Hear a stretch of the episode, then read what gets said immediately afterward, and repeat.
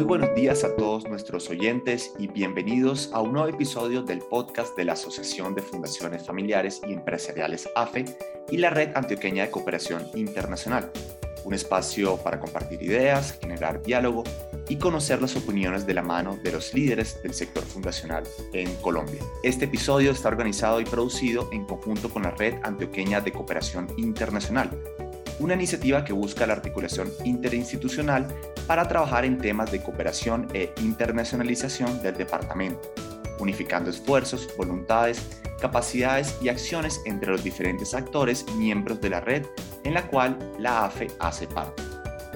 Un componente importante en el desarrollo del sector fundacional en Colombia es la capacidad de generar alianzas, de crear vínculos interinstitucionales con distintos actores, ya sean públicos, privados o de cooperación internacional. Para entender un poco más sobre los distintos modelos de alianzas en la cooperación internacional, coproducimos este interesante espacio al que denominamos Descentralizando la Cooperación Internacional, el rol de las entidades territoriales en gestión de recursos alternativos, con la participación de un excelente panel conformado por Miguel Ayala, director ejecutivo de la Fundación Pintuco. Hola Miguel, ¿cómo estás? Hola, buenos días. Eh, gracias Andrés por la invitación, a Aura y a los panelistas que vamos a participar el día de hoy. Un saludo muy especial desde la Fundación y gracias nuevamente por la invitación a conversar sobre un tema de total relevancia que es cooperación internacional como un aporte al desarrollo de nuestra sociedad. Dani Alexander Castaño, jefe de la Oficina de Cooperación de Río Negro. Dani, un gusto. Muy buenos días para todos, un gusto estar con ustedes el día de hoy. También a la red antioqueña de cooperación, agradecerle por estos espacios y a todos los panelistas que hoy vamos a nutrir este importante eh, evento y que nos sirva para mirar hacia dónde dirige la cooperación laboral. Muchas gracias y Germán Gallego, director del proyecto Alianza Oriente Sostenible. Germán, un gusto tenerte acá con nosotros. Eh, un gusto para mí poder, digamos, acompañar este espacio de, de, la AFE, importantísimo espacio, en conjunto con la Red Antioqueña Cooperación, para, para poder conversar y, y dejar algunos elementos para, para, los integrantes de la, de la red en clave de, de cómo eh, podemos gestionar de mejor manera todo aquello que llamamos cooperación descentralizada. Para dirigir, este debate le damos la palabra a Aura Lucía Lloreda, directora ejecutiva de la AFE. Te recordamos que pueden volver a escuchar este podcast y todos los demás episodios en todas las plataformas de streaming, buscando como AFE Colombia o Red Antioqueña de Cooperación Internacional, y en nuestra página web www.afecolombia.org. Aura. Gracias, Andrés. Buenos días para todos y quiero darle un caluroso saludo a Miguel, a Dani y a Germán y agradecerlos por acompañarnos en este espacio. Para la AFE, estos espacios son de suma importancia porque podemos conocer de, mano de personas eh, que lideran proyectos la importancia de la cooperación y cómo podemos nosotros desde la AFE seguir eh, eh, generando estas alianzas para facilitar eh, la cooperación y que les llegue definitivamente a las comunidades, que eso es lo que más nos interesa. Este debate lo vamos a orientar a través de unas preguntas y para comenzar, creemos importante reconocer la necesidad de promover las iniciativas de cooperación descentralizada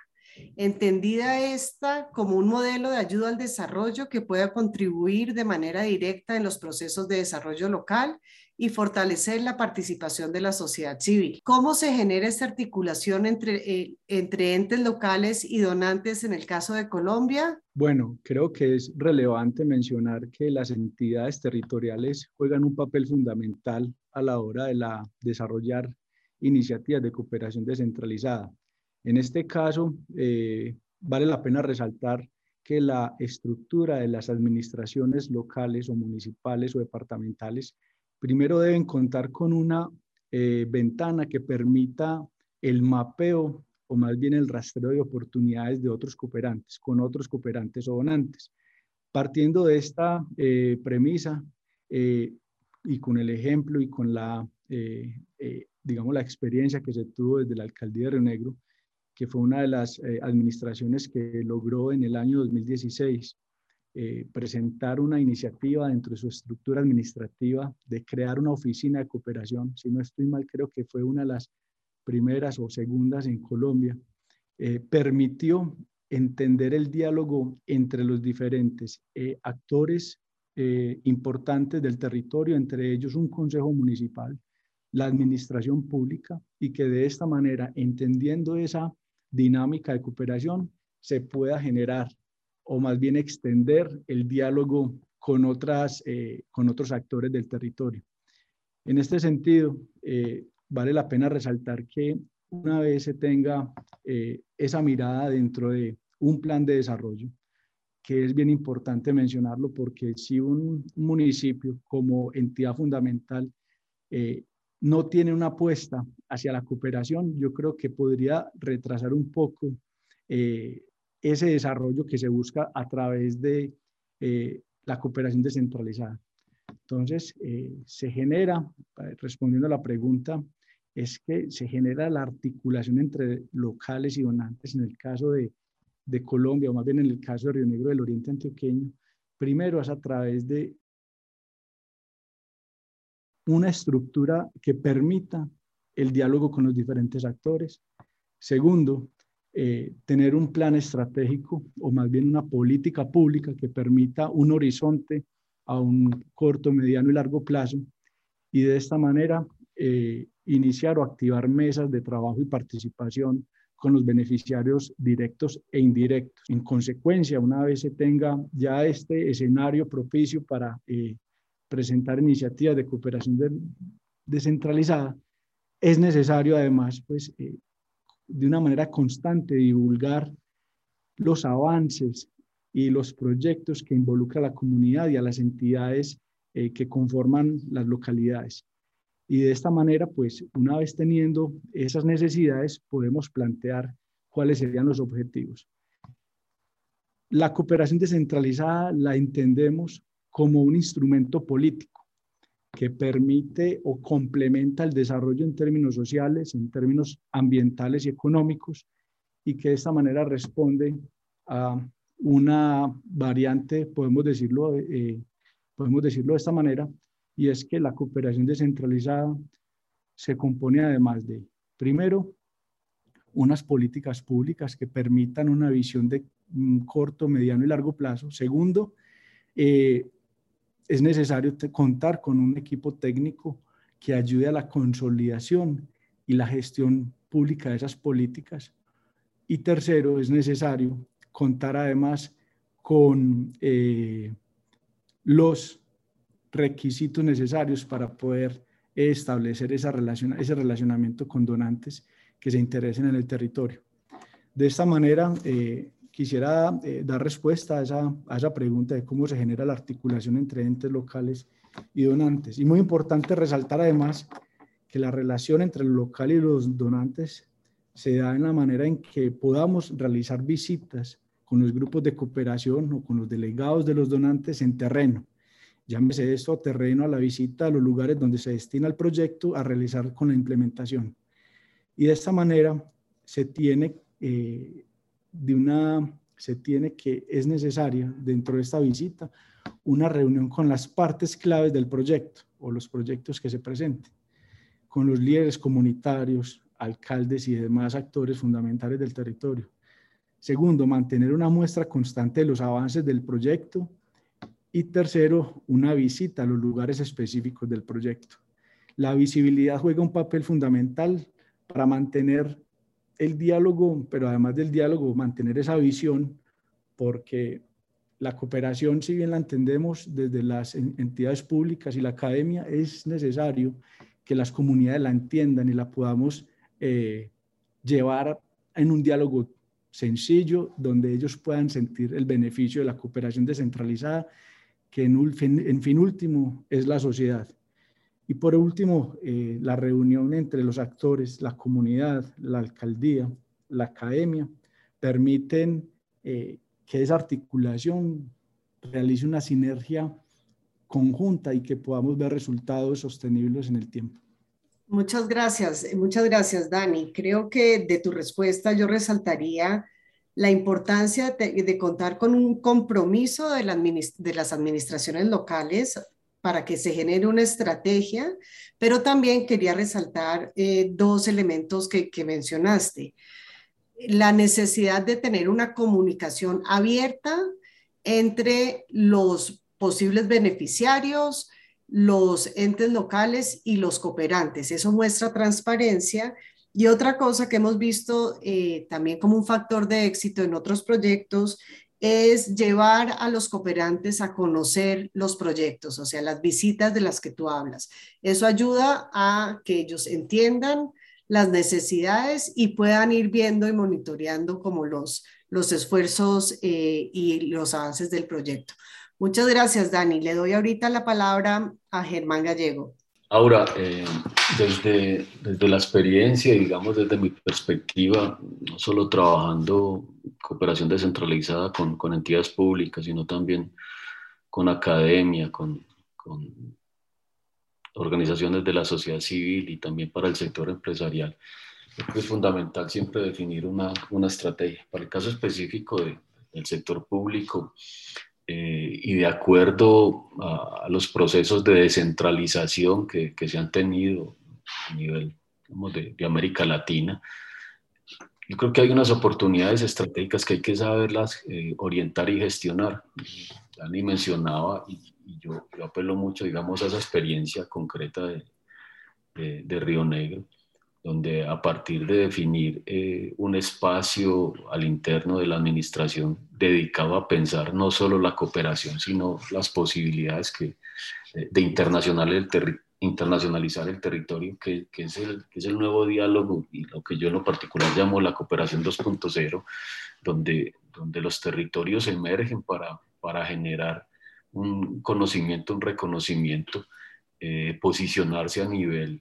no solo territorial, sino internacional, y eso implica tener unas estrategias, haber definido una oficina de cooperación o una oficina encargada de, los temas, de, de, hacer, digamos, todo, todo, todo, un, todo un, rastreo de, las posibilidades que, un territorio tiene. Eh, es fundamental. Entonces, hay un área que se dedica, soportado en temas que, que definen posibles políticas públicas para el caso del Oriente Antioqueño, desde, desde hace unos años se viene planteando desde algunos municipios eh, definir las estrategias locales de internacionalización. Algunos lo llaman políticas territoriales o políticas municipales de internacionalización. Es, es, es, determinar el papel a partir de lo que se ha sido, cómo se está y en, y en perspectiva identificar hacia dónde es que el territorio, en este caso los municipios deben deben apuntar sus estrategias. Y sin duda, digamos, a partir de tener esos espacios, tener unos lineamientos eh, muy, muy definidos, eh, permite empezar, digamos, a, a, definir cuáles son las prioridades específicas y cuál es el diálogo que hay que tener con los diferentes actores. Hacer esa lectura en clave de la, de la vigilancia de oportunidades. Y yo destaco mucho un papel que ha tenido la gobernación de Antioquia con, con el, con el Observatorio de Vigilancia de Oportunidades, una forma de, identificar qué está pasando y, y, cómo, y cómo, cómo se está moviendo la agenda internacional. Porque es una agenda internacional que, que en materia de ayuda oficial al desarrollo, los datos últimos del Banco Mundial hablan de cerca de 169 mil millones de dólares, de los cuales unos 10 mil millones estaban direccionados hacia América Latina identifica que, que, hay oportunidades, que hay, que hay temas estratégicos. Y uno de los principales temas estratégicos está en clave de, de la Agenda 2030 y es necesario que los lineamientos de los municipios eh, empiecen a, a plantearse cómo están en clave de, de, los objetivos de desarrollo sostenible, de las metas trazadoras para el caso de Colombia, porque a partir de ahí es donde se definen las prioridades, las demandas que, que, que, que van a ser escalonadas hacia los diferentes donantes o las oportunidades que se están gestionando. Entonces es un tema de gestión del conocimiento muy profundo del territorio y de las, y de las oportunidades que, que están fuera. En ese, en, en ese transcurrir eh, es muy importante la generación de, de, alianzas y de articulaciones. Hoy el trabajo articulado reviste una, una importancia fundamental eh, de cara a, a, encontrar esos territorios que, tienen unas características similares, que tienen desafíos similares en sus modelos de desarrollo y es clave trabajarlo y por eso la articulación alrededor de, de redes temáticas o redes sectoriales yo creo que es fundamental porque posibilita mucho la materialización de, esquemas de cooperación descentralizada. Y sin duda, digamos, eh, los, temas tienen que ver también con poder, poder definir qué, qué, tenemos en nuestros territorios, porque cuando hablamos de cooperación descentralizada no solamente estamos hablando de la demanda, sino la oferta que, que hoy podamos hacer. Y para el caso colombiano y Antioquia en especial, hay muchos territorios, muchos municipios, subregiones que tienen unos procesos interesantes liderados desde la gestión pública y que sin duda se convierten en un, en un elemento a compartir no solo en, en cooperación Colcol o cooperación Sur-Sur, sino también desde la cooperación descentralizada. Hoy, desde un proyecto como, como lo de la Alianza Oriente Sostenible, proyecto financiado por la Unión Europea, todos estos elementos han sido, digamos, una base una base fundamental del diálogo para este territorio y con otros territorios que, que actualmente participan de él, como, como el Ayuntamiento Salcugat del Valles en España y la Gobernación del Departamento Central en Paraguay, porque empezamos, digamos, a un diálogo en el territorio, con el territorio, para el territorio y de, con otros territorios. Y esto es fundamental. Entonces, estos elementos de, de, de definir unos unas estrategias, unos lineamientos, unas articulaciones, un trabajo en red, eh,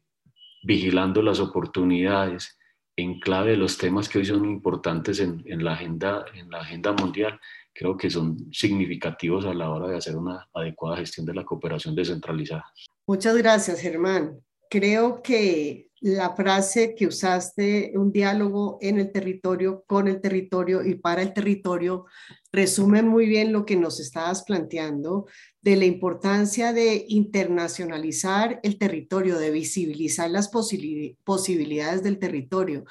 de a través de alianzas también mapear los intereses de los cooperantes, de mirar a ver qué están buscando y poder hacer como eh, el puente entre la, la, demanda y la oferta creo que es, es muy importante. Muchísimas gracias, Germán. Le doy la palabra ahorita a Miguel Ayala, el director ejecutivo de la Fundación Pintuco. Bueno, ahora muchas gracias eh, por este primer espacio que nos abres y esta primera pregunta que nos planteas en torno a cómo articular entes locales y donantes en el caso de Colombia para ese ejercicio de la cooperación descentralizada. Yo quisiera arrancar con un contexto importante que ahora planteaba Dani y tiene que ver con el ejercicio de cómo la, la cooperación descentralizada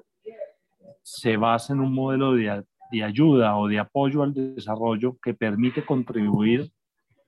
de una manera directa a los procesos de desarrollo local y asimismo fortalecer la, participación de la sociedad civil en este tipo de ejercicios.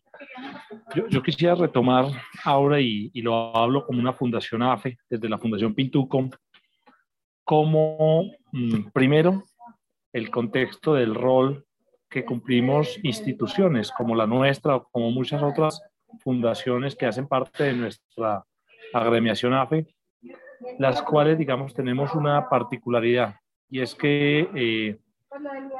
nacemos de empresas o digamos somos eh, parte de fundaciones que pertenecemos a compañías que todas en general hemos entendido que ser un buen ciudadano corporativo implica ir mucho más allá de los elementos básicos que, nos, que como empresa tenemos que cumplir. Y es así como han, eh, han aparecido las fundaciones que acompañamos a nuestras empresas para poder realmente generar ese, ese contexto y aportar al desarrollo local y muy importante, fortalecer la, participación de la sociedad en la cual nosotros estamos participando. Ese contexto me parece fundamental ahora porque en el marco, digamos, de cooperantes,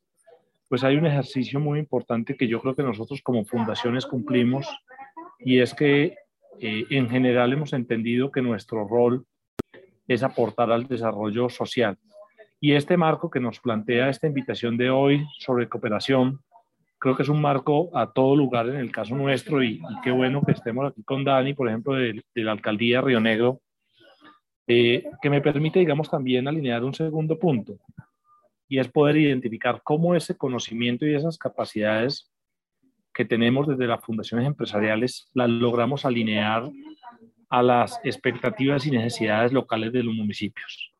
Y lo planteo en línea de que desde la Fundación Pintuco hemos tenido la oportunidad de ser aliados por el desarrollo local del municipio de Río Negro por los últimos seis años de manera ininterrumpida y hemos entendido que nuestra labor como fundación tiene que primero identificar las necesidades, las realidades y los contextos locales para en ese sentido también identificando las capacidades que desde la fundación, en el caso de nuestra Fundación Pintuco tenemos, ver cómo alineamos esas dos expectativas. Y asimismo, buscar cómo podemos lograr eso que es la pregunta, cómo articularnos, cómo articularnos entre entes locales, en este caso Alcaldía Río Negro, y en este caso aportantes y desarrollo de capacidades como lo es la Fundación Pintuco. Poder contar, y lo, lo hablaremos de pronto en las siguientes preguntas, que hemos tenido la oportunidad de desarrollar más de cuatro convenios de cooperación que buscan el desarrollo de las comunidades, que permiten llevar ese, ese conocimiento y esas capacidades que nosotros como fundación tenemos, pero lo más importante es articuladas siempre con el gobierno local, alineadas al modelo de desarrollo y con algo fundamental, y es que más que ser una cooperación de dos partes, pública alcaldía, privada, Fundación Pintuco, siempre aparece un tercer elemento que es fundamental en este tipo de desarrollos y es la comunidad. Nosotros en nuestra alianza alcaldía, fundación, siempre hemos entendido que la comunidad es un actor decisor, clave y fundamental para construir su propio modelo de desarrollo. Y es así como eh, un poco respondo la pregunta que nos hacía Saura al inicio de cómo generar esa articulación y la respondo también con algo de ejemplos de cómo lo hemos logrado, porque eso al final lo que hace es que permite mostrar que las cosas sí pueden suceder. Muchísimas gracias, Miguel. Estoy totalmente de acuerdo contigo en la importancia de que estas alianzas público-privadas con la academia incluyan las voces y las expectativas de las comunidades, o sea, para ellos es que estamos trabajando, entonces es muy importante que ellos también hagan parte de estas alianzas. Y otra cosa que resaltaste que creo que es muy importante, eh, el rol de las fundaciones familiares y empresariales en este, este tipo de alianzas es poder compartir el conocimiento y sus capacidades con los entes territoriales para fortalecer eh, pues las necesidades que, se identifiquen y así poder eh, transmitir y compartir lo que ya desde la empresa privada con sus fundaciones se tiene. Entonces así se va generando una alianza más sólida y se van identificando ya más claramente las necesidades y las expectativas que tanto las comunidades como la cooperación pueden llegar a tener. Muchísimas gracias, Miguel. Pasamos entonces a la segunda pregunta, donde vemos que uno de los factores claves para la cooperación descentralizada es el desarrollo local y la participación activa de, los entes dentro de su propio desarrollo. ¿Cuáles creen que han sido los principales retos para crear esta articulación a nivel regional en Colombia? Eh, Dani. Bueno, Aura, creo que eh, estos retos los he dividido en tres aspectos. El primero es un aspecto político, el segundo es un aspecto técnico y el tercero llamémoslo como un aspecto normativo. Primero, creo que uno de los desafíos o retos importantes a la hora de generar este tipo de articulación a nivel regional es la gobernanza que se genera a través de los proyectos de cooperación. Y tomo el ejemplo del director del proyecto Alianza Oriente Sostenible, Germán Gallego, quien a través desde el proyecto de Alianza Oriente Sostenible se busca una gobernanza del proyecto en el territorio en el cual se benefician 23 municipios del oriente antioqueño. Entonces, la gobernanza que nos permita tomar esas decisiones estructurales y que generen una sostenibilidad en el tiempo son uno de los retos, porque las administraciones públicas tienen un periodo de cuatro años y que en este sentido, pues eh, garantizar que el personal técnico y profesional que está direccionando este tipo de iniciativas, eh, creo que es un reto en el cual tenemos que prever para generar la sostenibilidad de este tipo de, iniciativas que mantengan la articulación regional. Estamos en un momento muy, eh, muy propicio, estamos haciendo una lectura del Oriente Antioqueño en el cual creemos que la articulación es la clave para nosotros poder dirigir la mirada a otros cooperantes a nivel internacional y que garanticen el buen desarrollo de los proyectos que las entidades territoriales deben de dirigir y deben desarrollar. El segundo componente, que es yo lo llamo un componente técnico y será, estará dentro del marco de, de unos temas más logísticos, la geografía, el ambiente que tienen eh, este tipo de, de ayudas, pues nos ponen un reto, en un desafío de lograr resolver situaciones en el cual, eh, en el tema, por ejemplo, la pandemia, tuvimos que acondicionarnos, vivir con él, aprender a vivir con él y poder solucionar eh, problemas que antes no se, no se nos habían presentado. Entonces creo que tenemos que anticiparnos haciendo un ejercicio eh, retrospectivo para poder mirar de manera prospectiva y resolver temas técnicos y logísticos, que yo lo veo como el segundo reto. Y el tercer eh, reto ahora es un reto normativo en el cual se pueda entender cuando la entidad territorial aplica una normatividad, bien sea nación local, nacional, pero hay una normatividad internacional que es necesario articularla, es necesario interpretarla correctamente para el desarrollo de los proyectos de cooperación descentralizada a nivel eh, regional. Las entidades públicas tienen unos desarrollos normativos similares en algunos aspectos diferentes, pero creo que resumo unos retos fundamentales para la articulación y para el desarrollo de la cooperación descentralizada. Primero, un aspecto político, lo menciono nuevamente, la gobernanza de los proyectos. Segundo, un aspecto técnico en el cual se involucra la logística y el medio ambiente. Y tercero, el tema normativo, que es necesario interpretar muy bien y conocer la legislación tanto local como internacional. Muchísimas gracias, Dani. Eh, le doy la palabra ahorita a Germán. Ahora, eh, digamos, esta pregunta tiene, como, como, dos alcances. Uno más desde el planteamiento local y ya los retos a nivel regional. Sin duda, digamos, a nivel local y, hablamos en lo específico desde la experiencia del proyecto Alianza Oriente Sostenible, que busca eh, fortalecer la gobernanza urbana para, para promover un desarrollo sostenible en esta región del departamento de Antioquia. Sin duda fortalecer esa gobernanza urbana es uno de los principales retos, pero entender qué, qué significa fortalecer la gobernanza urbana, también que tiene que ver con los aspectos de gobernabilidad, eh, gobernanza y gobernabilidad como conceptos, digamos, que emergen en, en, la gestión del desarrollo local. y fortalecer esa gobernanza urbana pasa por, por, por tener un, una planeación del desarrollo que tome en cuenta, digamos, las reales necesidades, las brechas, pero también las oportunidades que, que, un entorno geográfico tiene. Y hablamos desde lo local hasta lo subregional. Y eso no siempre es fácil, porque ponernos de acuerdo en casa, luego en el barrio, luego en el municipio, luego en una subregión, tiene sus niveles de, complejidad. Poder, digamos, generar esa mirada a partir de, los consensos, pero también de, de definir qué es lo mejor para un entorno. Es un, es un reto, eh, es un reto necesario abordar. Eh, los ejercicios de planeación estratégica territorial son, son un buen modelo de ellos. Los modelos de articulación territorial, los esquemas asociativos son otro modelo. Y hoy desde las experiencias que, que hemos tenido y, y, y vemos en, en, nuestros entornos, podemos concluir, digamos, la necesidad de tener una, una mirada y una visión sobre los aspectos que son importantes. Entonces, ese primer reto tiene que ver con, con fortalecer en sí esa, esa gobernanza urbana desde los instrumentos de planificación y gestión, o también tiene que ver con, con las capacidades de quien está en lo local y, en este, cuando hablamos ya eh, los aspectos de cooperación descentralizada donde participan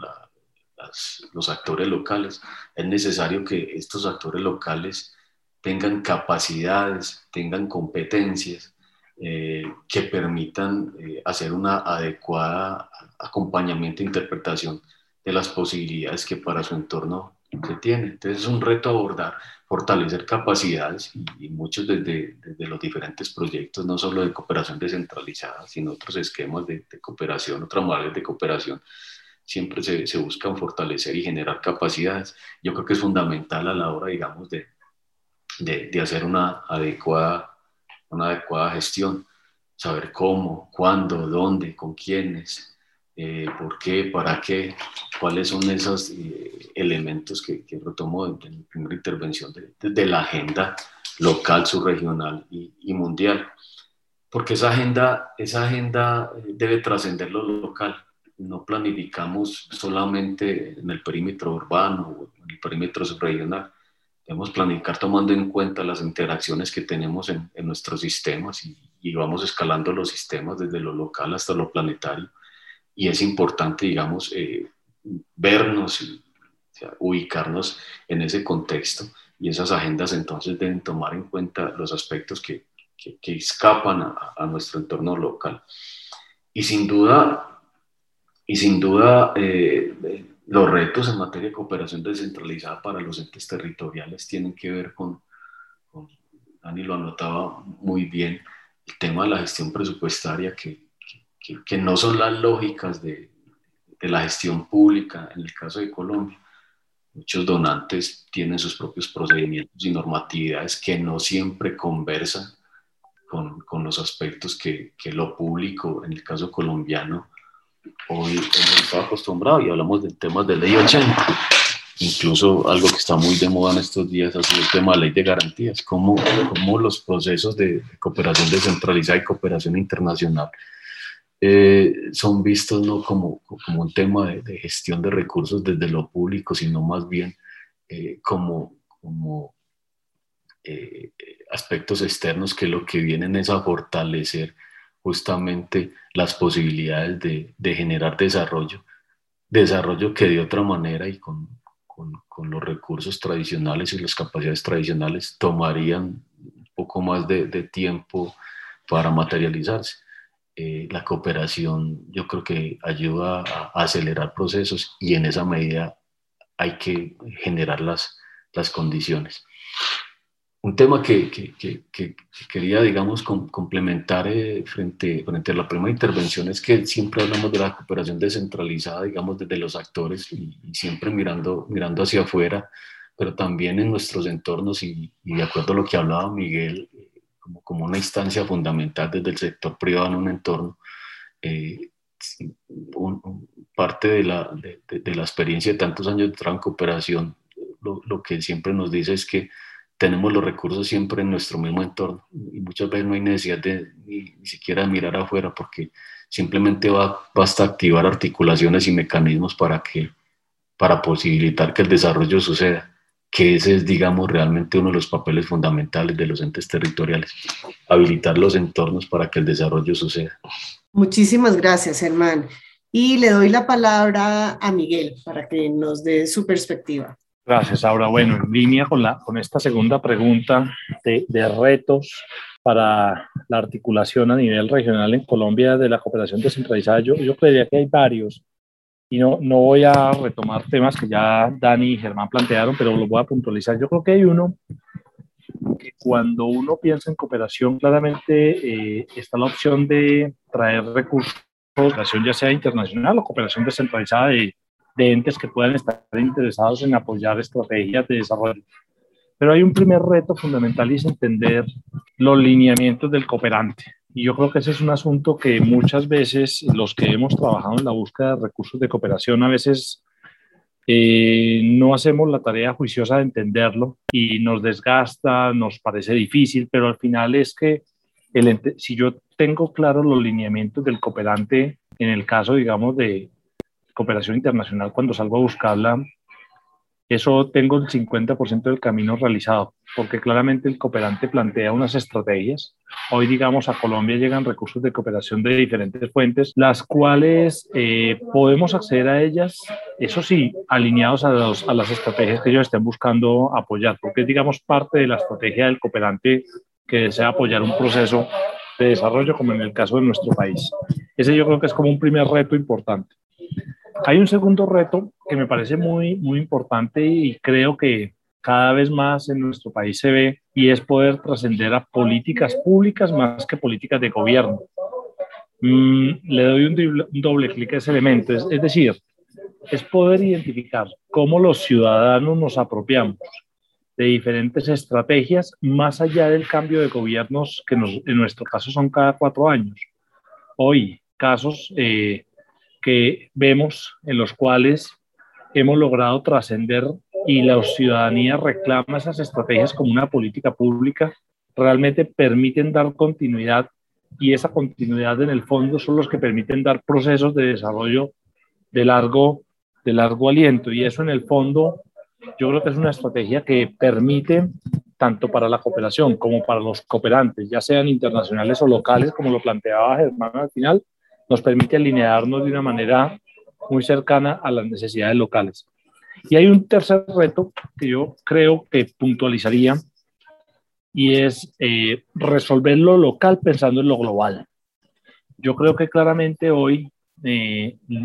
hay necesidades que se apuntan y se entienden como un reto local, pero hoy pensar en, en resolver necesidades locales sin pensar en la globalidad creo que no es permitido. Hoy claramente el mundo está hiperconectado y claramente si tú trabajas modelos de desarrollo tienes que pensar cómo ese modelo de desarrollo aporta al desarrollo de las comunidades que estás impactando de la mano de ellos, pero también cómo esas comunidades pueden entender que lo que ellos hacen hoy en un, en una, en un foco muy cercano de su propia comunidad termina generando un impacto que al final termina siendo un impacto que si se busca termina siendo un impacto global. Eso yo, yo plantearía esos tres retos ahora como en esta segunda pregunta. Bueno, muchas gracias. Creo que voy a tratar de hacer eh, como un resumen de, de, de los retos eh, planteados por todos, que yo, yo creo que se pueden agrupar en cuatro grandes cosas. Uno, primero es como entender al cooperante, entender qué está buscando, entender la normativa internacional que, que hablaban Germán y Dani, pero entonces una vez entendamos qué, qué, qué busca el cooperante y cómo podemos eh, aprovechar lo que el, eh, el, cooperante nos está ofreciendo, de ahí debemos generar un entorno habilitante para garantizar que la normativa eh, local no vaya en contravía o no vaya en diferentes eh, líneas de lo que está buscando eh, el cooperante. De ahí también debemos generar las capacidades en los entes territoriales para que se puedan apropiar de lo que, lo que está buscando el cooperante. Y una cosa que resaltaron todos, que me parece muy importante, es garantizar la sostenibilidad de estos proyectos eh, y, yo creo que Miguel lo resumió muy bien cuando dice que se debe trascender de las políticas eh, de gobierno a políticas públicas, o sea, pensar más allá de los cuatro años del mandatario, sino pensar más bien en el desarrollo eh, que se está buscando. Y ahí eh, va un poquito atado lo último que mencionaba Miguel sobre o sea, trabajar en lo local, pero siempre pensando en lo global, o sea, pensar como en, en, en, lo más general para así poder ir encaminando hacia lo que, cómo se está moviendo el mundo, o sea, no, no pensar solamente en el proyecto en sí, sino cómo este proyecto puede, a través de su sostenibilidad, comenzar a influir en, en, en temas ya de necesidad global. Si desean conocer más sobre la red de cooperación internacional, sus boletines periódicos e información sobre la cooperación y sus distintos enfoques, pueden visitar nuestra página web www.afecolombia.org en la sección Alianza Antioquia. Ahora. Muchas gracias, Andrés. Bueno, vamos eh, con la tercera pregunta que es la cooperación descentralizada busca fundamentar una cooperación recíproca, horizontal y de interés mutuo, mutuo entre homólogos.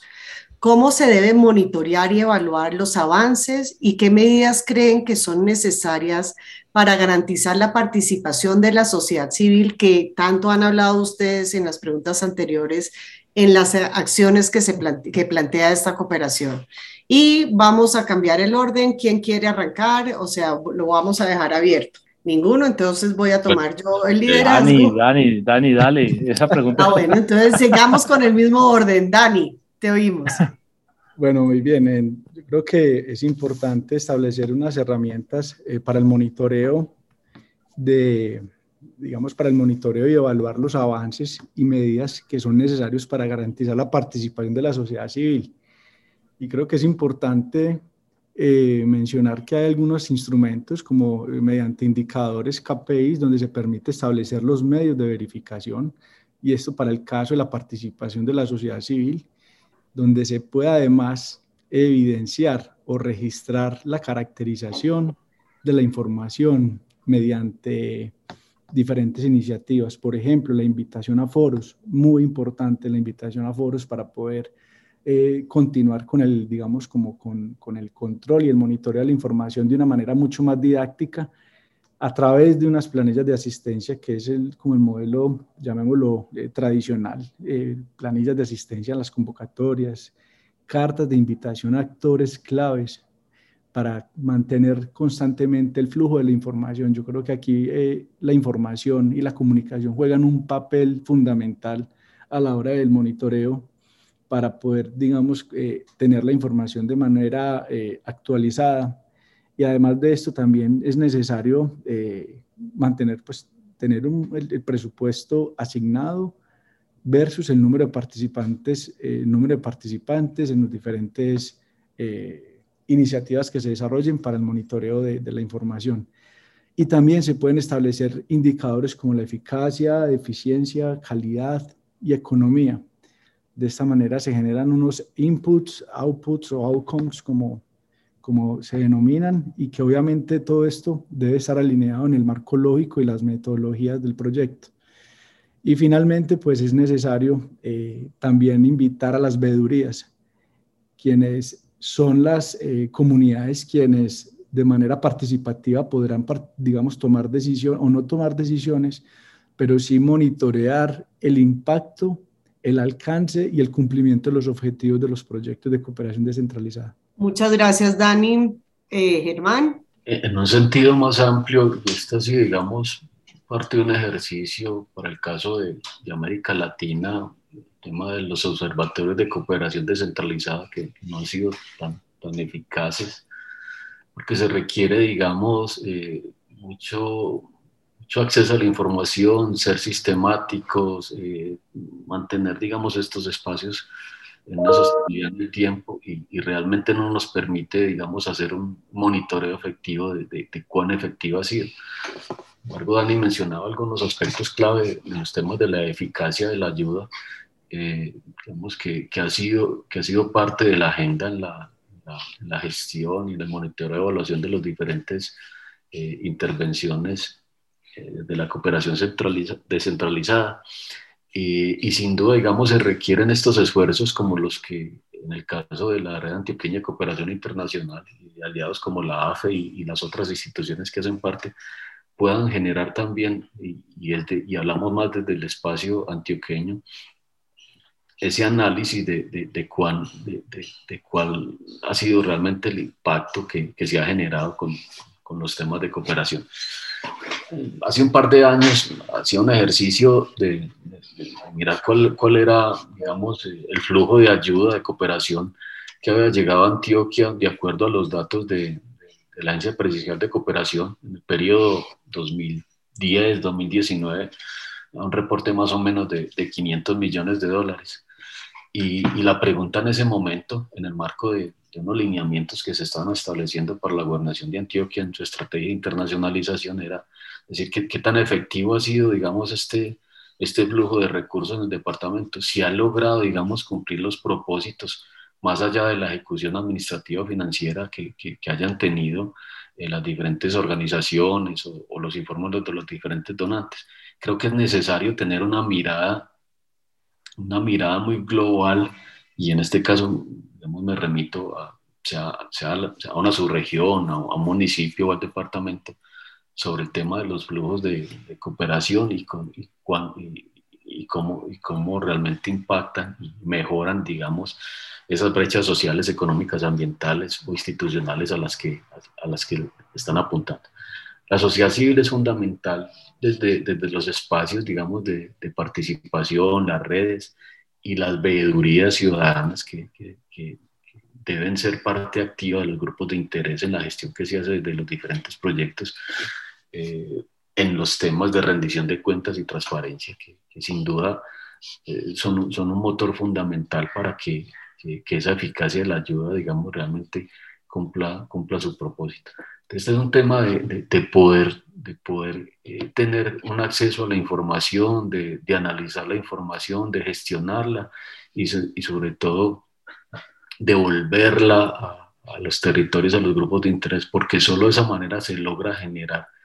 gobernabilidad, se logra generar confianza en los procesos y se logra, digamos, eh, direccionar hacia los aspectos que realmente son importantes cuando, cuando de cooperación descentralizada se está,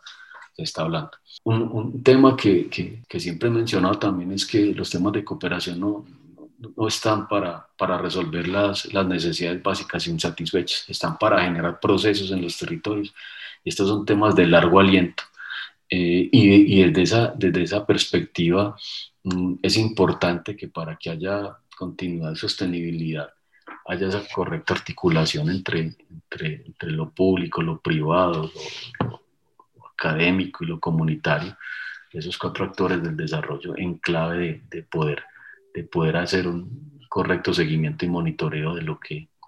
de lo que en un territorio determinado se esté dando. Para el caso del proyecto Alianza Oriente Sostenible, lo, lo, consideramos a través de, de, diferentes mesas locales en los 23 municipios, contarle no solo a la administración, sino a, a, los, a los, grupos organizados eh, las acciones del proyecto, pero involucrarlos en acciones del proyecto, porque solo de esta manera se logra, digamos, que, que las agendas,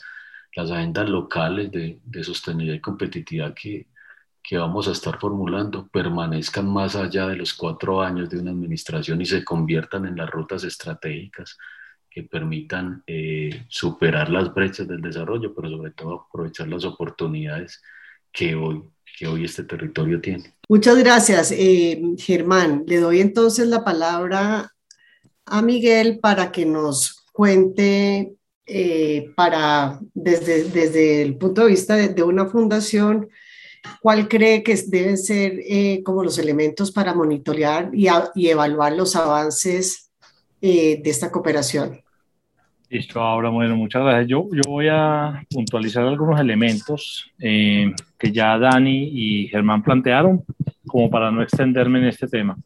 Yo creo que aquí hay como dos puntos en esta pregunta. Lo primero tiene que ver con el cómo mido y evalúo el desempeño de un ejercicio de cooperación. Yo creo que ese tema y ahí quiero puntualizar el primer punto y es que si hay algo que nos permita construir un futuro de próximos procesos de cooperación, es tener un buen elemento de monitoreo y evaluación. Ahí es clave, digamos que tanto entes privados como públicos, en caso de este tipo de ejercicios, siempre se haga un ejercicio de rendición de cuentas muy claras. Y ahí el definir unas métricas claras, unos indicadores de digamos, de alcance, yo creo que permiten entender y también poder medir realmente qué tanto se avanza en la estrategia. Y eso, como lo digo, permite construir un futuro eh, de continuidad, que es al final el objetivo que uno busca en este tipo de procesos, que no sea un proceso de cooperación una sola vez, sino que uno pueda eh, eh, generar un mecanismo de interés que continúe en el tiempo. Y el segundo elemento que está en la pregunta tiene que ver como en el, ejercicio de la participación ciudadana, de la sociedad civil. Yo creo que ahí hay un elemento fundamental y es cómo generamos procesos de desarrollo eh, y cómo vinculamos a los diferentes actores de estos tipos de procesos de desarrollo. Empresas, gobiernos, academia, instituciones, academia a nivel universitario, academia a nivel colegios. Al final, eh, cómo nos articulamos eh, tiene que ver con el ejercicio de los intereses. Yo creo que ahí cada uno de los diferentes actores que hacemos parte de los procesos de cooperación Eh, cuando encontramos reflejados lo que nos interesa mover, lo que nos interesa motivar, nos vemos reflejados en el desarrollo. Entonces ahí es fundamental que nos veamos identificados y en esa identificación también podamos entrar a, hacer parte, ya sea o del aporte que podemos hacer como miembros y partícipes de un proceso de cooperación o, por qué no, también como actores que estamos aprendiendo y tomando información que nos puede servir para procesos posteriores. Muchas gracias, Miguel. Eh, tratando de resumir lo que ustedes han dicho, creo que se puede lo siguiente. Uno es crear, o sea, unos mecanismos de monitoreo y evaluación que estén muy ligados a, que y que tengan indicadores de impacto para poder mirar cómo ha evolucionado el, el, proyecto y realmente ver cuál es el impacto real que ha tenido eh, en las comunidades. Otro que debe ser clarísimo es el tema de rendición de cuentas, o sea, de la transparencia, de estar informando eh, periódicamente a los diferentes grupos de, interés cómo va avanzando el proyecto. Y otra cosa que mencionaron todos es la importancia de las veedurías, eh, que son los que realmente pueden eh, pues estar encima de que los recursos se gasten como se deben gastar, de que se estén cumpliendo las metas y, la importancia de tener unas veedurías lo más independientes que se puedan es muy, eh, es muy relevante. Y otra cosa que dijo Miguel que me gustó mucho es la necesidad de generar una articulación entre, como lo decía, entre sector público, privado, academia, sociedad civil, para eh, generar apropiación del proceso mismo de desarrollo. Una vez uno haya generado esa apropiación, yo creo que las vedurías van a lograr hacer mejor su trabajo y vamos a estar todos encima buscando que el proyecto realmente salga adelante. Entonces, eh, pues no, muchas gracias, muy interesante. Vamos ahorita a la cuarta pregunta, que es el rol de las ciudades, las organizaciones de base social, la academia y las empresas en la gestión de cooperación ha tomado un curso diferente en los últimos años como consecuencia de la relocalización de los esfuerzos de los cooperantes en el territorio. ¿Cuáles son las estrategias de relacionamiento que les ha permitido generar vínculos directos y estrechos con dichos actores y cómo deben aprovechar su interés en el departamento? Esto ya lo han ido respondiendo a través de las otras preguntas, pero aquí para hacer un, poco más de énfasis en cómo han construido estas redes de relacionamiento. Le doy la palabra a Germán. Ah, bueno, yo voy a arrancar, pero dale, Germán. Ah, bueno, entonces dale, dale, dale, dale. dale, Miguel. Bueno, Germán, yo, yo, arranco porque esta, esta pregunta está un poco más cercana a nosotros que la, que la anterior. Yo creo que hay un ejercicio fundamental y es poder alinear expectativas tanto de los gobiernos locales o departamentales y las organizaciones de la sociedad civil, fundaciones, eh, en este caso nuestra como una fundación de carácter empresarial. Yo creo que esa alineación ha permitido conectar expectativas y asimismo entender también cómo nos podemos unir para un proceso de desarrollo. Particularmente nuestra fundación ha tenido la oportunidad de desarrollar procesos en Antioquia, tanto a nivel local eh, en este caso, como lo mencionaba ahorita con la alcaldía de Río Negro, directamente con la alcaldía, también con recursos de cooperación internacional como el Banco Interamericano de Desarrollo en Río Negro, pero también algunos procesos de, con el departamento de Antioquia, con la gobernación de Antioquia. Y al final, el, el modelo o digamos la base que nos ha unido siempre es poder entender cómo las capacidades que desde la fundación se tienen o ese modelo de trabajo que desde la fundación Pintuco se tiene cómo eso puede sumar al desarrollo de las estrategias que desde el gobierno se están planteando desarrollar. Y ese modelo de alineación ha permitido que nos conectemos en intereses, pero también que nos conectemos en ver cómo logramos unos procesos de desarrollo eh, territoriales y locales de la mano de las comunidades. Yo creo que ese es como el en, el, en ese punto, digamos, de cuál es el elemento que nos ha permitido continuar trabajando. Muchas gracias, Miguel. Entonces ya sabemos la importancia de alinear expectativas entre los diferentes actores. Eh, le doy la palabra a Germán En línea con lo que menciona Miguel, yo creo que es muy importante, digamos, hacer ese, esa lectura de, de nuestro papel como, como organizaciones independientes, digamos, público, privado, sociedad civil, academia, eh, cuál es nuestro, nuestro papel, nuestro rol y nuestro aporte. Y sin duda, digamos, eh, es una visión que debe ser compartida por, por esos actores en el territorio. La pregunta va muy direccionada a los temas del departamento de Antioquia. Sin duda, Antioquia tiene, digamos, unas experiencias significativas cuando de alinearse a los de propósitos comunes se, se habla y es importante hacer una lectura retrospectiva de, cómo ha sido y cuando hablamos de los temas de cooperación, importante hacer, hacer esa lectura, saber dónde estamos ahora, lo más importante hacia dónde debemos dirigir las miradas y esto digamos de la mano de ejercicios que hoy se realizan en el departamento alrededor de, de la Agenda 2040, pero también en las subregiones, eh, trabajar en clave de la planificación estratégica subregional. Hoy el, el, Bajo Cauca es una de las subregiones que que ha planteado, eh, digamos, eh, su, plan estratégico subregional, como lo va planteando el Oriente Antioqueño ahora de la mano de, Alianza Oriente Sostenible. Y esa planeación estratégica nos obliga que como actores y de manera articulada nuestros esfuerzos vayan direccionados hacia las estrategias que, que determinan el desarrollo en el entorno. Para el caso específico de los temas de cooperación y cooperación descentralizada, Antioquia creo que tiene que empezar por definir una, una agenda sobre sus prioridades eh, y sobre todo las rutas, eh, los lineamientos que deben quedar incorporados, no solo, digamos, desde el punto de vista de un plan de desarrollo departamental, sino como parte de la actuación de los diferentes actores. Eh, y, y, por eso la red antioqueña creo que tiene un papel y un rol fundamental de, de poder dar los insumos para que en esa carta de navegación los actores eh, nos identifiquemos y, sobre todo apoyemos y, direccionemos esa, esa gestión. Es muy importante, más que desde, digamos, desde, desde, un diálogo específico alrededor de un proyecto. Yo creo que es, aquí tenemos que hablar de un proceso en, los temas que para Antioquia deben ser importantes, eh, tanto desde la demanda como desde la oferta, y trascender, digamos, esa mirada eh,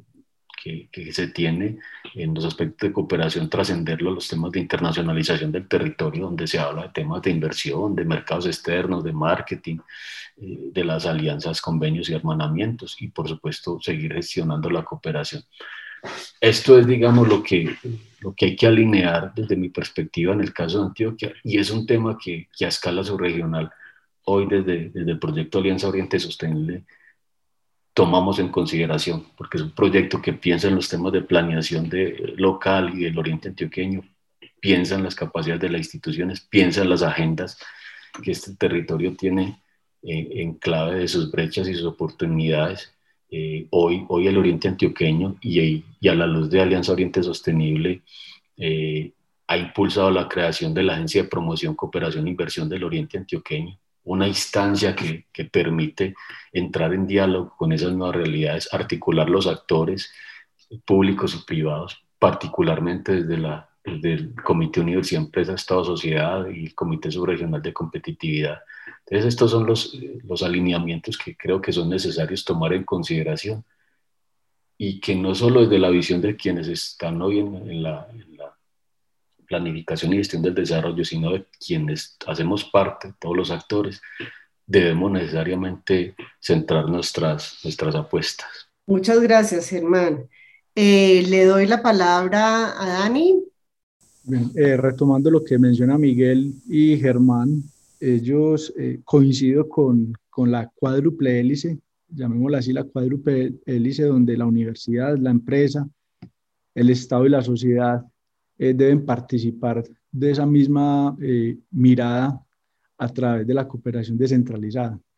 Desde el municipio de Río Negro, eh, creo que una de las estrategias es participar en las mesas, como en el Comité Universidad Empresa Estado, donde tanto la academia, la empresa, el Estado y la sociedad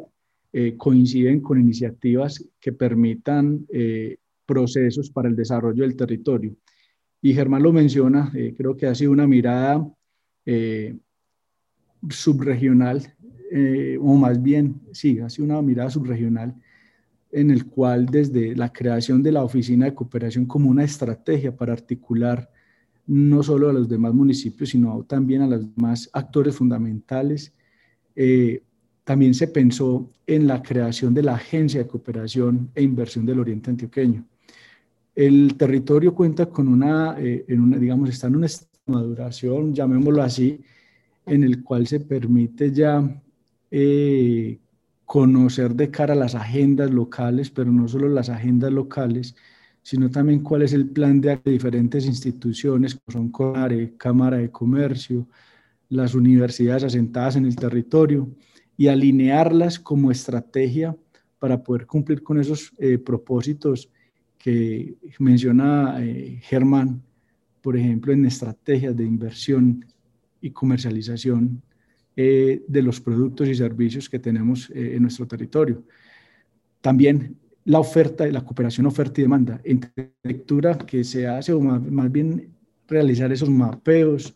a nivel internacional y cómo nosotros podemos, articulando todos estos gremios y todos estos eh, actores fundamentales, podemos participar en procesos de impacto regional o incluso de impacto departamental.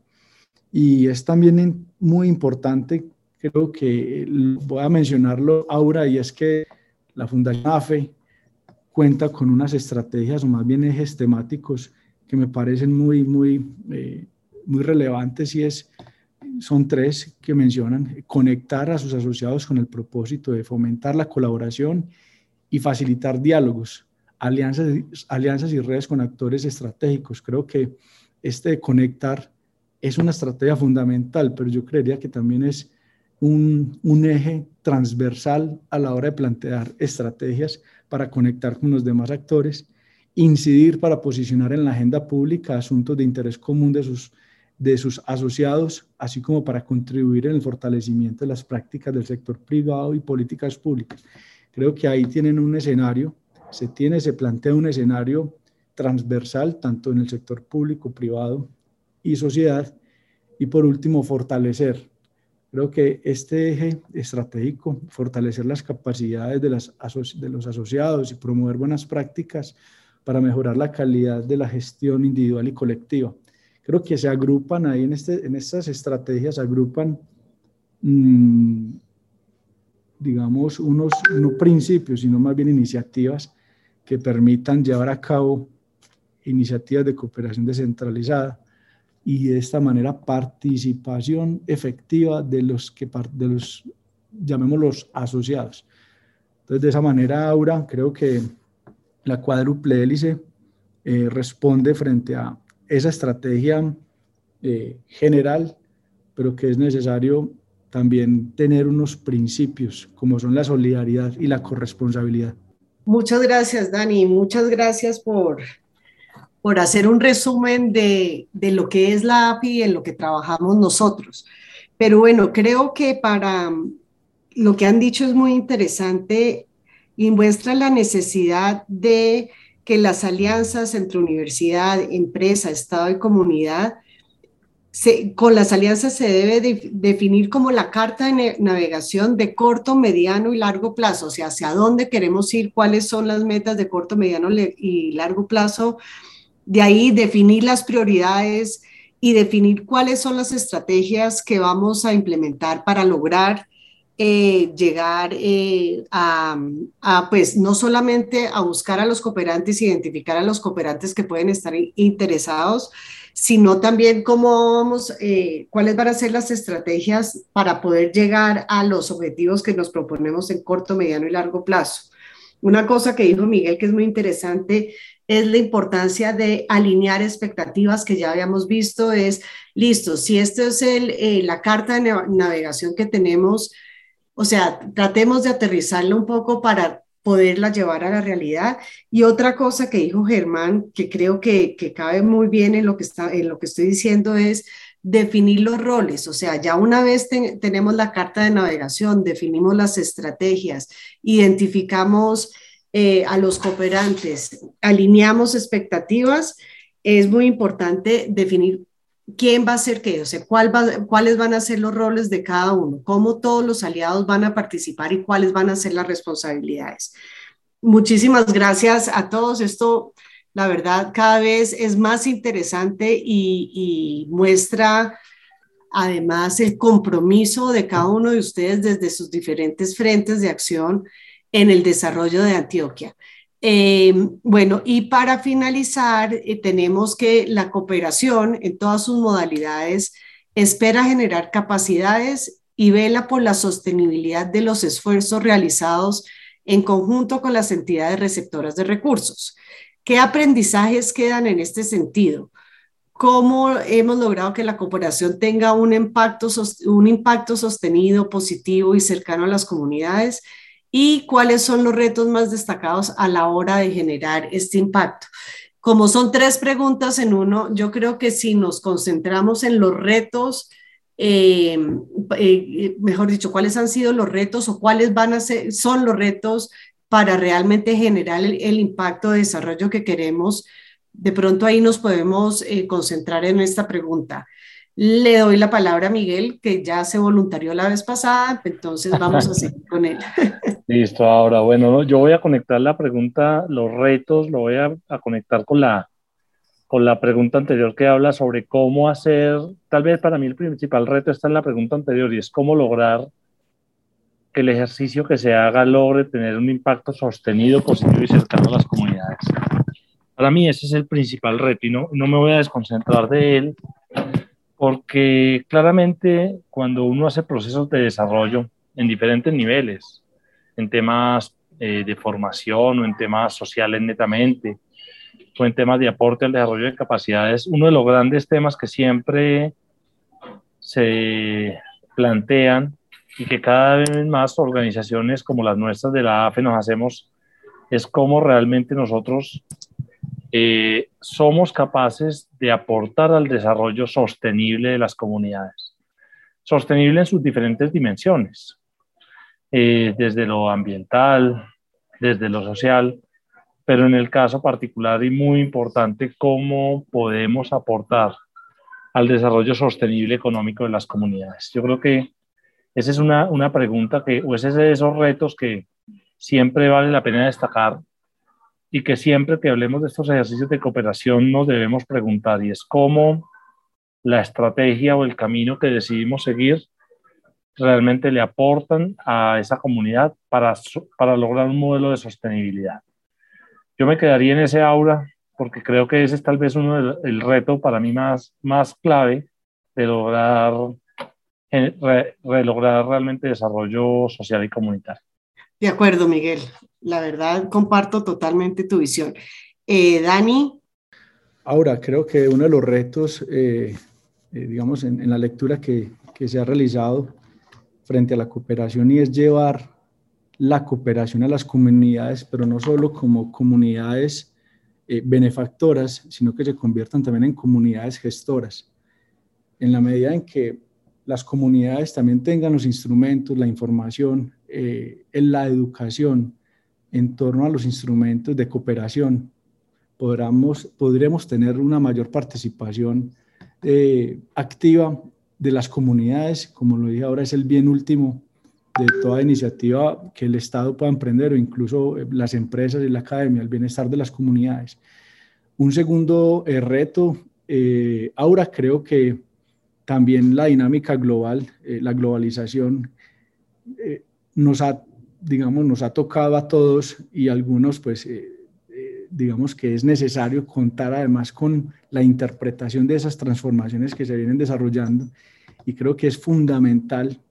también eh, invitar a las comunidades a que el aprendizaje de una lengua extranjera sea una de las eh, iniciativas que las instituciones públicas eh, desarrollen dentro de sus pensum, porque empresas de diferentes empresas o organizaciones que desean asentarse en el territorio, lo digo con, con conocimiento de causa, pues ellos buscan un personal cualificado, pero no solo un, personal cualificado de manera técnica, sino también que domine una lengua extranjera. Y tercero, creo que eh, un reto que tenemos es la gobernanza. Eh, finalmente, eh, los procesos de gobernanza que se mantengan en el tiempo, pues van a permitir que la cooperación descentralizada continúe en un territorio o en los territorios y en los departamentos de, de, nuestro país. Y quisiera mencionar algo ahora y es que en el país tenemos alrededor de 1.122 eh, municipios, de los cuales alrededor del 87% son eh, municipios de sexta categoría. Ahí es donde hay un desequilibrio y ahí es donde se encuentra una desigualdad frente a las ayudas que podamos cooperar con ellos para el desarrollo de estos territorios. Entonces,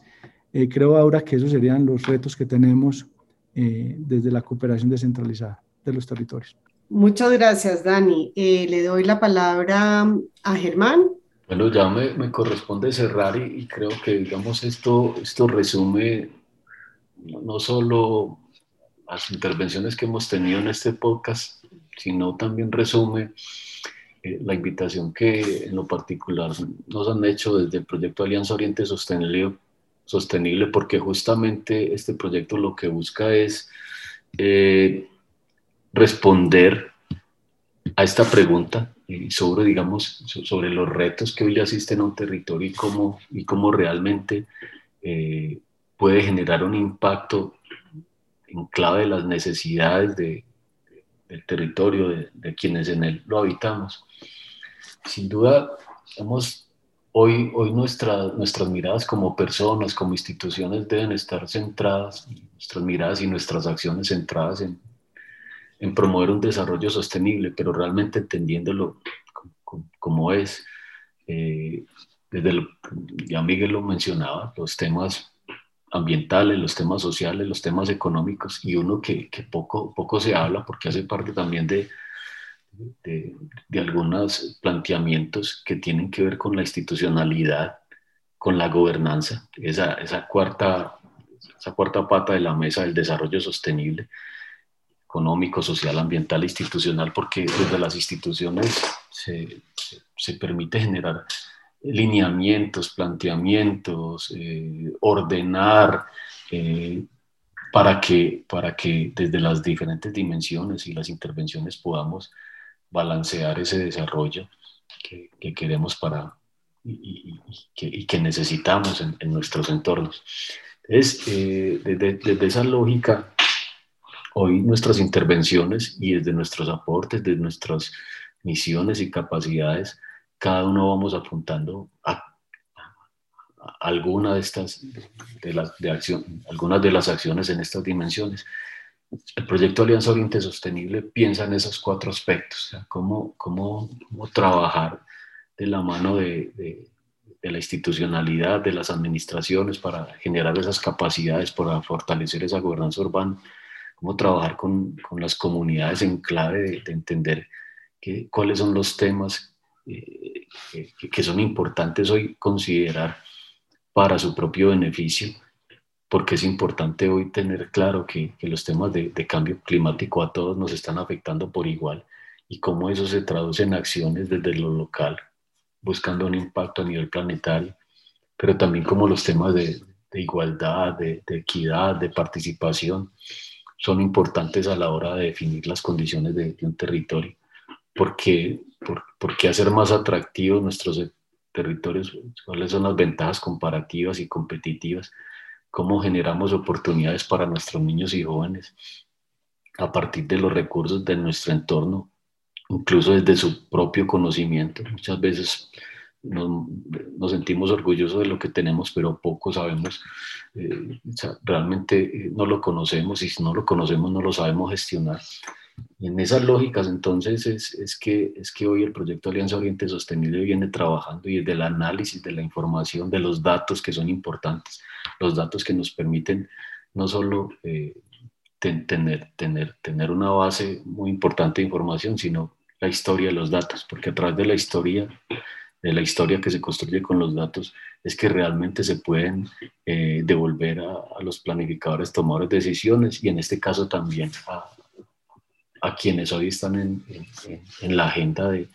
de, de, interesados, los grupos de interés, en las agendas de, de cooperantes, de donantes y de inversionistas, que, que realmente es, es, la otra mirada que tenemos para los temas de, cooperación entre territorios. Esto es fundamentalmente entonces como, como lo que yo, yo consideraría frente a tu pregunta ahora y sobre todo tratando pues de resumir, como mencionaba, por qué proyectos como Alianza Oriente Sostenible, que por los próximos cuatro años va a estar trabajando estos temas en el territorio, con el territorio y para el territorio del Oriente Antioqueño, permite generar una mirada diferente a las posibilidades que,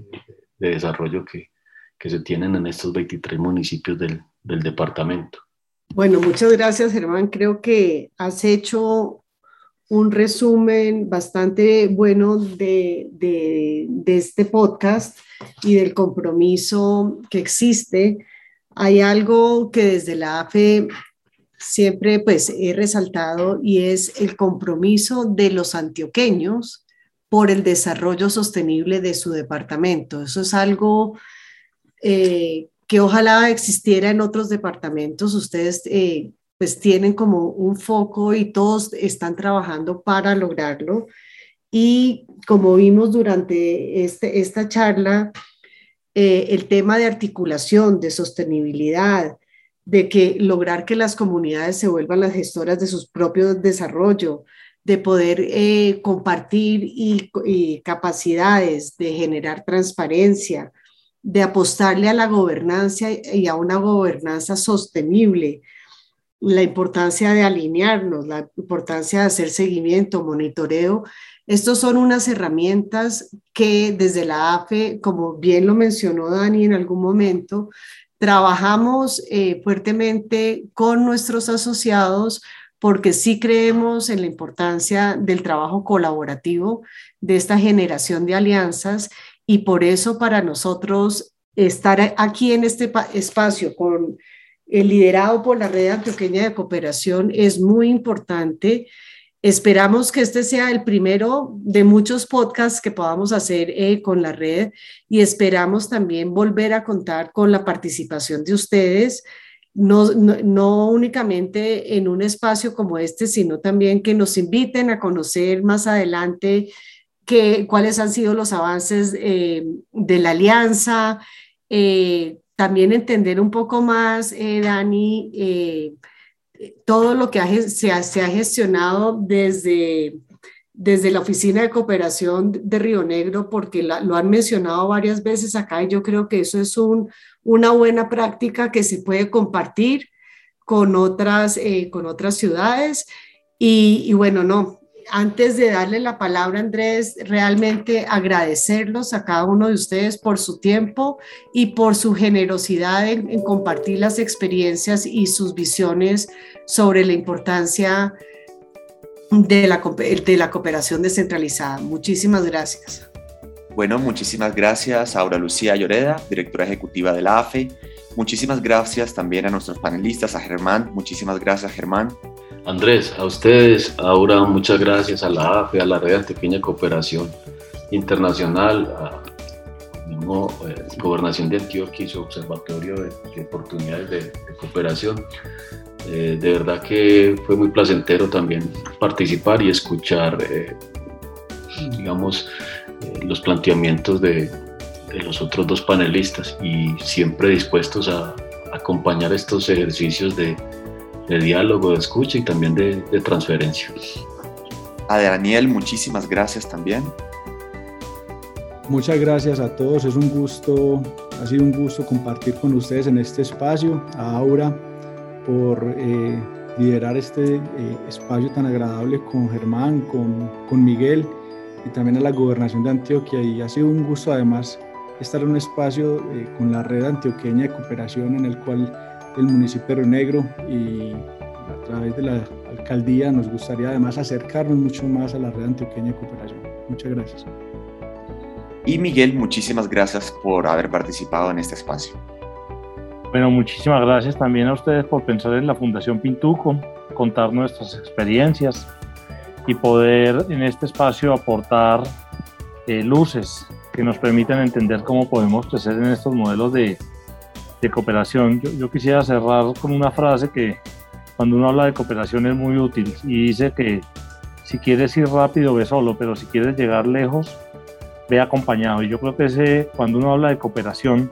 y mucho de lo que hablamos aquí estamos precisamente es ver cómo llegamos lejos en esta estrategia. Muchas gracias, Andrés. Bueno, y gracias a todos nuestros oyentes por escuchar este interesante diálogo sobre la cooperación internacional en Colombia. Los invitamos a escuchar todos nuestros episodios en los canales oficiales de podcast de la AFE y la Red Antioqueña de Cooperación Internacional. Pueden buscarnos como AFE Colombia y Red Antioqueña de Cooperación Internacional en todas las plataformas de streaming. Muchas gracias y feliz día.